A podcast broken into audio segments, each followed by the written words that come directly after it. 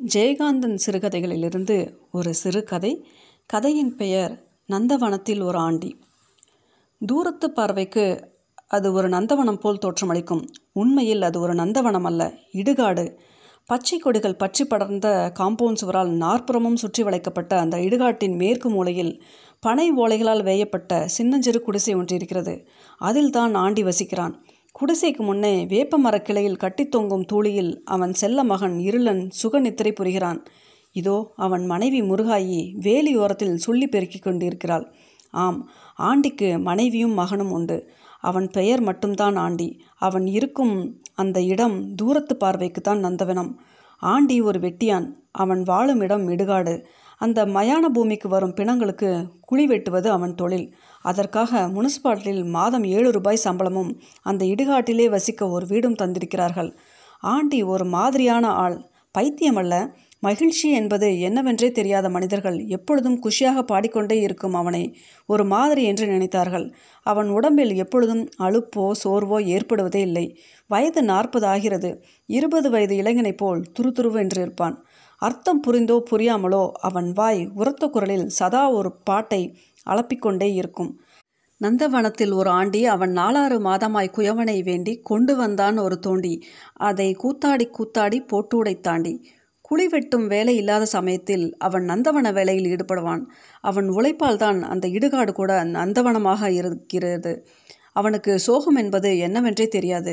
செடிகளுக்கு தண்ணீர் பாய்ச்சும் போதும் சரி பிணங்களுக்கு குளிப்பறிக்கும் போதும் சரி சலனமோ சங்கடமோ ஏதுமின்றி உரத்த குரலில் கழுத்து நரம்புகள் புடைக்க அந்த பாட்டை தனது கரகலத்த குரலில் பாடுவான்.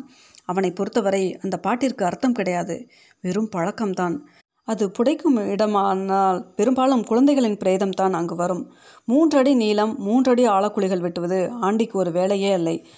தலையின் இறுக கட்டிய முண்டாசுடன் வரிந்து கட்டிய வேட்டுடன் கால்களை அகட்டி வைத்து கொண்டு நிற்பான். அவன் கையில் உள்ள மண்வெட்டி அனாயசமாக பூமியில் விழுந்து மேற்கிளம்பும். ஒவ்வொரு வெட்டுக்கும் ஈரமண் மடிந்து கொடுக்கும். பூமியே புரண்டு கொடுக்கும். கொண்டு வந்தான் ஒரு தோண்டி அதை கூத்தாடி கூத்தாடி போட்டு உடைத்தாண்டி அந்த கூத்தாடி என்ற வார்த்தையை அழுத்தி அழுத்தி உச்சரித்தவாறு பூமியின் மார்பை அவன் பிளக்கும் பொழுது அவனை யாராவது கண்டால் அந்த பாட்டின் பொருள் தெரிந்தான் அவன் பாடுகிறான் என்று எண்ண தோன்றும்.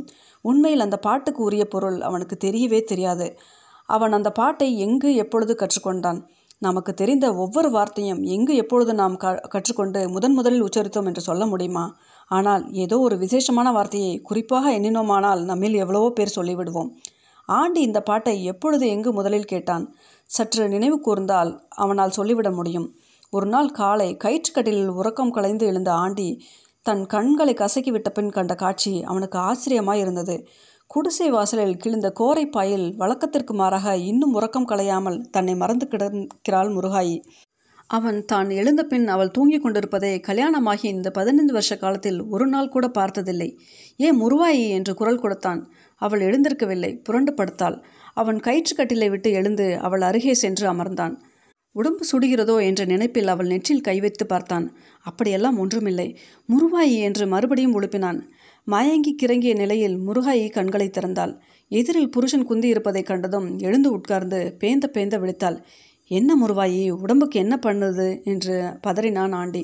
ஒன்றுமில்ல கை காலெல்லாம் குடைச்சலாக இருக்குது உடம்பு பூரா அடிச்சு போட்ட மாதிரி கிர்ருன்னு தலை சுத்துது என்று சொல்லும் பொழுதே கருத்தைமைகள் ஒட்டி ஒட்டி பிரிந்தன. கணா ஒன்று கண்டேன். என்ன கணாப்பில் முருகாயி கண்களை கசக்கி விட்டு கொண்டே கொட்டாவி விட்டாள்.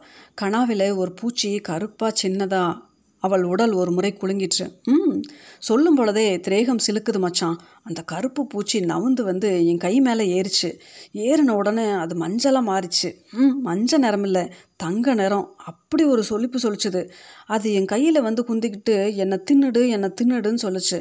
ம் அப்புறம் தின்னுடு தின்னுடுன்னு சொல்லிக்கிட்டே என் கையை குறிக்க ஆரம்பிச்சுது. எனக்கு என்னவோ புத்தி குழம்பி போய் ஒரு ஆவேசம் வந்துடுச்சு. சி இந்த அல்ப பூச்சி வந்து என்ன தைரியமாக நம்மக்கிட்ட வந்து தின்னுடு தின்னுடுன்னு சொல்லுது பார்த்தியான்னு நாம் தின்ன மாட்டோங்கிற தைரியம் தானேன்னு நினச்சி அவள் முகம் சிவந்தது சுளித்தது. உடம்பெல்லாம் கூசுது மச்சான். அந்த பூச்சியை ரெண்டு விரலை தூக்கி பிடிச்சு வாயில் போட்டு கசமுசான் மென்னு வே அவள் சொல்லி முடிக்கவில்லை. குடலை முறுக்கி கொண்டு வந்த ஓங்கரிப்பு பிடரியை தாக்கி கழுத்து நரம்புகளை புடைக்க வைத்தது. தலை கணக்கத்தது மூச்சு அடைக்க கண்கள் சிவக்க வே மச்சான் மச்சான் அந்த பூச்சி வவுத்துக்குள்ளே ஓடுது மச்சான். மறுபடியும் ஒரு பலத்த ஓங்காரம். அடி வயிற்றை பிசைந்து கொண்டே தலை குனிந்து உட்கார்ந்தாள். வாயெல்லாம் வெறும் உமிழ்நீர் சுரந்து ஒழுகியது. மச்சான் பௌத்தில் பூச்சி ஆண்டி புரிந்து கொண்டான்.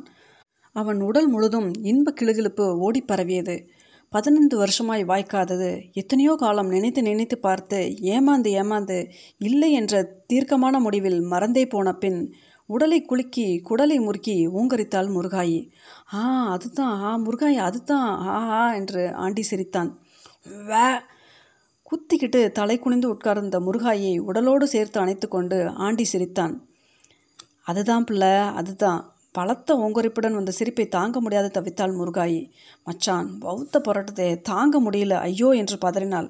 சும்மா இருப்பில்ல நம்ம வடிவேல் வாத்தியார்கிட்ட போய் எதனாச்சும் மருந்து வாங்கியாரேன் என்று மேல் துண்டை உதிரை தோல் மீது போட்டுக்கொண்டு கிளம்பினான் ஆண்டி. முருகாயி சிரித்தாள். ஏய் சும்மா தானே இரு மச்சான் யாராவது சிரிக்க போகிறாங்க நீ படுற அவஸ்தை பார்க்க முடியல பிள்ளை. நீ ஏன் பார்க்குற அந்தால தள்ளி போய் நின்னுக்கோ. ஆண்டி மனசுக்குள் கும்மாளமிடும் மகிழ்ச்சியுடன் இடுகாட்டின் கேட்டருகே நின்றான்.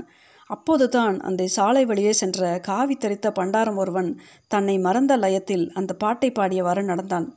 நந்தவனத்தில் ஒரு ஆண்டி அவன் நாலாறு மாதமாய் குயவனை வேண்டி கொண்டு வந்தான் ஒரு தோண்டி அதை கூத்தாடி கூத்தாடி போட்டு உடைத்தாண்டி இதுவரை அனுபவித்தறியாத ஒரு புதிய உணர்வில் மகிழ்ச்சியில் லைத்து தன் நிலை மறந்து நின்ற ஆண்டியின் மனதில் தாள லயம் தவறாமல் குதித்தோடி வந்த அந்த பாட்டின் ஒவ்வொரு வார்த்தையும் ஆழமாய் பதிந்தன.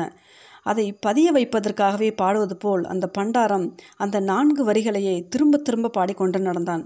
அன்று முதல் தன்னை அறியாமல் ஆண்டியும் அந்த பாடலை பாடி குதிக்க ஆரம்பித்தான். நந்தவனத்தில் ஒரு ஆண்டி. ஆயிரக்கணக்கான மனித உடல்கள் மாண்டபின் புதையுண்ட அந்த மயான பூமியில் ஒரு மனிதன் பிறந்தான். ஆண்டிக்கு ஒரு மகன் பிறந்தான். தாயின் கருவில் அவன் ஜனித்த அந்த நாளில் பிறந்த குதூகலம் ஆண்டிக்கு என்றும் மறையவில்லை. பொழுதெல்லாம் தன் செல்வ மகனை தூக்கி வைத்துக்கொண்டு கூத்தாடினான். நூற்றுக்கணக்கான குழந்தைகளின் சவங்களுக்கு குளிப்பறித்த ஆண்டியின் கரங்கள் தன் செல்ல மகனை மார்போடு அணைத்து ஆறத் தழுவின. தனது மதலையை மார்புற தழுவி மகிழ்ந்த ஆண்டியின் கரங்கள் ஊரார் பிள்ளைகளின் சவங்களுக்கு குளிப்பறித்தன ஊராரின் புத்திர சோகம் அவனுக்கு புரிந்ததே இல்லை. ரோஜா செடிக்கு பதியன் போடும் சிறுவனைப் போல பாட்டி பாடிக்கொண்டே குளிப்பறிப்பான் அருகில் இருக்கும் அந்த பச்சை சிசுவின் பிரேதத்தை பார்த்தும் அதோ பக்கத்தில் பீறி வரும் அழுகை அடக்கி கொண்டு நிற்கும் அந்த தகப்பனை பார்த்தும் நெஞ்சில் ஈரமில்லாமல் பாடிக்கொண்டே இருக்கிறானே. சி இவனும் ஒரு மனிதனா? அதனால்தான் அவனை எல்லோரும் ஒரு மாதிரி என்று சொல்ல ஆரம்பித்தார்கள். குழி பறித்து முடித்த பின் நேரே தன் குடிசைக்கு ஓடுவான். தூளியில் உறங்கும் இருளனை தூக்கி வைத்துக்கொண்டு கொஞ்சுவான் கூத்தாடுவான். அந்த மகிழ்ச்சிக்கு குதூகலத்திற்கு பாட்டிற்கு கும்மாளத்திற்கெல்லாம் காரணம் இருளன் தானா? இரண்டு ஆண்டுகளுக்கு பின் எத்தனையோ பெற்றோரின் ஆனந்தத்துக்கு கனவுகளுக்கெல்லாம் புதைக்குழியாக இருந்த அந்த இடுகாட்டில் மரணம் என்ற மாயை மறந்து ஜனனம் என்ற புதிரில் மட்டும் லயித்து குதித்து கொண்டிருந்த ஆண்டியின் ஆண்டியின் சொல்ல என்ன இருக்கிறது? இருளன் ஒரு நாள் செத்துப்போனான். வாடியிலிருந்து வரம் கேட்டு காத்திருந்து தவமிருந்து காலம் போன ஒரு நாளில் எதிர்பாராமல் நினைவின் அப்பாசை கூட அருந்து போன ஒரு காலமற்ற காலத்தில் வராமல் வந்து அவதரித்து ஆசை காட்டி விளையாடி கனவுகளை வளர்த்த இருளன் எதிர்பாராமல் திடீரென்று இரண்டு நாள் கொள்ளையிலே வந்து போனது போல் போய்விட்டான். ஆசைகளையும் கனவுகளையும் பாலுக்கும் பொய்மைக்கும் பறிகொடுத்த முருகாயி வாயிலும் வயிற்றுகளும் அடித்து கொண்டு புரண்டு புரண்டு அழுதாள். எத்தனையோ சோகங்களின் திரடுகள் கரடு தட்டி மேடிட்டு போன அந்த மயான பூமியில் தனது பங்கிற்காக அந்த தாய் ஒப்பாரி வைத்து அழுதாள். வேப்ப மரத்தடியில் கட்டி தொங்கும் வெறும் தூளின் அருகே முழங்கால்களின் முகம் புதைத்து குந்தி இருக்கிறான் ஆண்டி. எங்கோ வெறித்த விழிகள் என்னென்னமோ காட்சிகள் எல்லாம் கண்டவை இனி காண முடியாதவை. அதோ இருளன். வேலியோரத்தில் தவழ்ந்து சென்றதும் தூளிலிருந்து உறக்கம் களைந்த பின் தலையை மட்டும் தூளிக்கு வெளியே தள்ளி தொங்க விட்டு கொண்டு கண்ணும் குழையும் சிரிப்புடன் அப்பாவென்று அழைத்ததும் செடிக்கு தண்ணீர் ஊற்றிக்கொண்டு இருக்கும் பொழுது அவனை அறியாமல் பின்னே வந்து திடீரென்று பாய்ந்து புறம் தள்ளி உடலை சிலிர்க்க வைத்து மகிழ்வித்ததும் எதிரில் இருக்கும் தட்டத்து சோற்றில் வேகமாய் தவழ்ந்து வந்து தனது பிஞ்சு கைகளை இட்டு குழப்பி விரல்களுக்கிடையே சிக்கிய இரண்டொரு பருக்கைகளை வாயில் வைத்து சுவைத்து சப்பு கொட்டி கைத்தட்டி சிரித்து கழித்ததும் நெஞ்சோடு நெஞ்சாய் கிடந்து இரவு பகல் பாராமல் நாளெல்லாம் உறங்கியதும் பொய்யா கனவா மருளா பித்தா பேதமையா? ஆண்டி சித்தம் குலைவிற்றவன் போல் சிலையாய் உட்கார்ந்திருந்தான். இருளன் தவழ்ந்து திரிந்த மண்ணெல்லாம் அவன் தொட்டு விளையாடிய பொருளெல்லாம் அவன் சொல்லி கொஞ்சிய சொல்லெல்லாம் ஆண்டியின் புலன்களின் மேல் மோதி மோதி சிலிர்க்க வைத்து கொண்டிருந்தன. அதோ அந்த குடிசையினுள்ளே அந்த சிறு பாலகனின் சடலம் ஊதி புடைத்து கிடக்கிறது. வாயிலும் கண்களிலும் ஈக்கள் மொய்க்கின்றன. நெற்றியில் சாந்து போட்டு கருத்து போன இதழ்களுக்கிடையே பால் மனம் மாறாத இளம் பற்கள் மின்னி தெற்கின்றன கையையும் காலையும் அகல விரித்து கொண்டு ஆழ்ந்த நித்திரையோ இல்லை செத்து போய்விட்டான். வெகு நேரம் தன் செல்வ மகனின் இனிமேல் பார்க்க முடியாத மகனின் முகத்தை வெறித்து பார்த்தவாறே உட்கார்ந்திருந்தான். வேர்வை துளிகள் நெற்றியில் சரம் கட்டி நின்றன. மார்பை அழித்து பிடித்து கொண்டு மண்வெட்டியை எடுத்தான். கால்களை அகட்டி நின்று கண்களை மூடிக்கொண்டு மண்வெட்டியை ஓங்கி பூமியில் பதித்தான். நந்தவனத்தில் ஒரு ஆண்டி. அந்த பாட்டு அவன் பாடவில்லை. ஊரார் பிணத்துக்கு குடிப்பறிக்கும் பொழுது மனசில் அரிப்போ கலக்கமோ இல்லாமல் குதித்து வருமே அந்த பாட்டு. பாடியது யார்? மீண்டும் ஒரு முறை மண்வெட்டியை உயர்த்தி பூமியை கொத்தினான். நந்தவனத்தில் ஒரு ஆண்டி. மீண்டும் அந்த குரல். யார் அது? புலன்களிலெல்லாம் அடக்கிக் கொண்டு மீண்டும் மண்வெட்டியால் பூமியை வெட்டினான். மீண்டும் ஒரு குரல். நந்தவனத்தில் ஒரு ஆண்டி அவன் நாலாறு மாதமாய குயவனை வேண்டி. ஐயோ அர்த்தம் புரிகிறதே. ஆண்டி மண்வெட்டியை வீசி எறிந்துவிட்டு திரும்பி பார்த்தான். தூணை பிளந்து வெளிக்கிளம்பிய நரசிம்ம அவதாரம் போன்று பூமியை புதைக்குழி மேடுகளை பிளந்து கொண்டு ஒரு அழகிய சின்னஞ்சிறு பாலகன் வெளிவந்தான். கைகளை தட்டி தாளமிட்டவாறே ஆண்டியை பார்த்து சிரித்து கொண்டே பாடியது சிசு. நந்தவனத்தில் ஓராண்டி அவன் நாலாறு மாதமாய் குயவனை வேண்டி கொண்டு வந்தான் ஒரு தோண்டி. அதை கூத்தாடு கூத்தாடி போட்டோடை தாண்டி குரல்கள் ஒன்றாகி பலவாகி ஏகமாய் சங்கமித்து முழங்கின.